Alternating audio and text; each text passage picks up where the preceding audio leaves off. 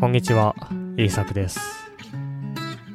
このポッドキャストでは、日本語を勉強している人が日本語で考えられるようにいろいろな話をします。では今日も日本語で考えていきましょう。今日のトピックは、口で息をすると脳が悪くなるです。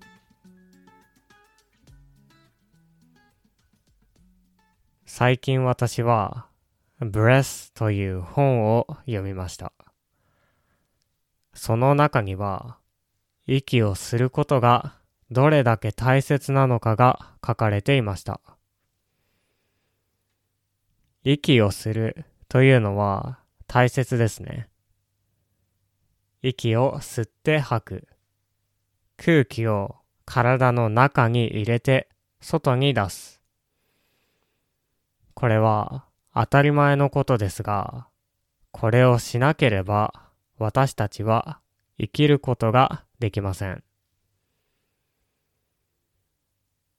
息を吸って吐くことを呼吸と言います。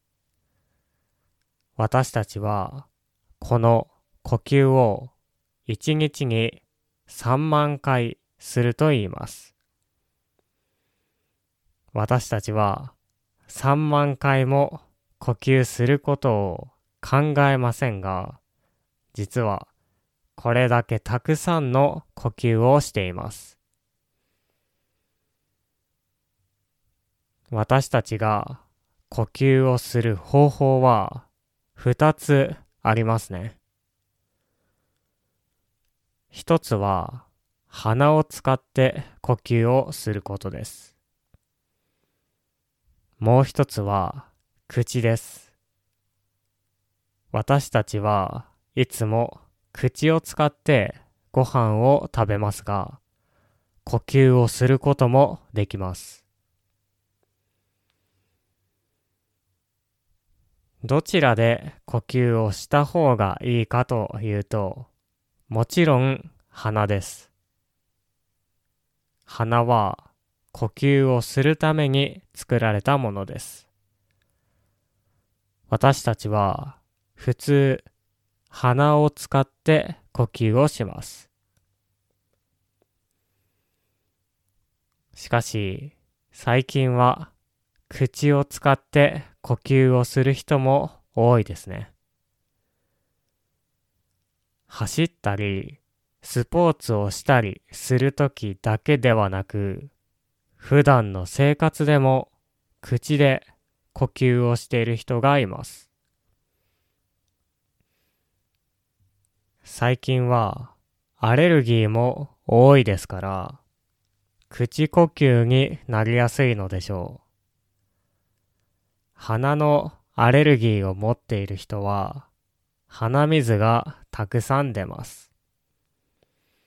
そうすると、鼻で呼吸するのが難しくなります。そうすると、やはり口で呼吸するようになってしまいます。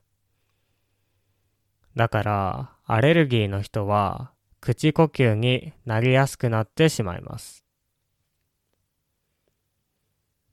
しかし、口呼吸はあまりよくありません。例えば、最近の日本の実験では、マウスに口呼吸をさせました。口呼吸をさせたマウスの脳の細胞が少なくなりました。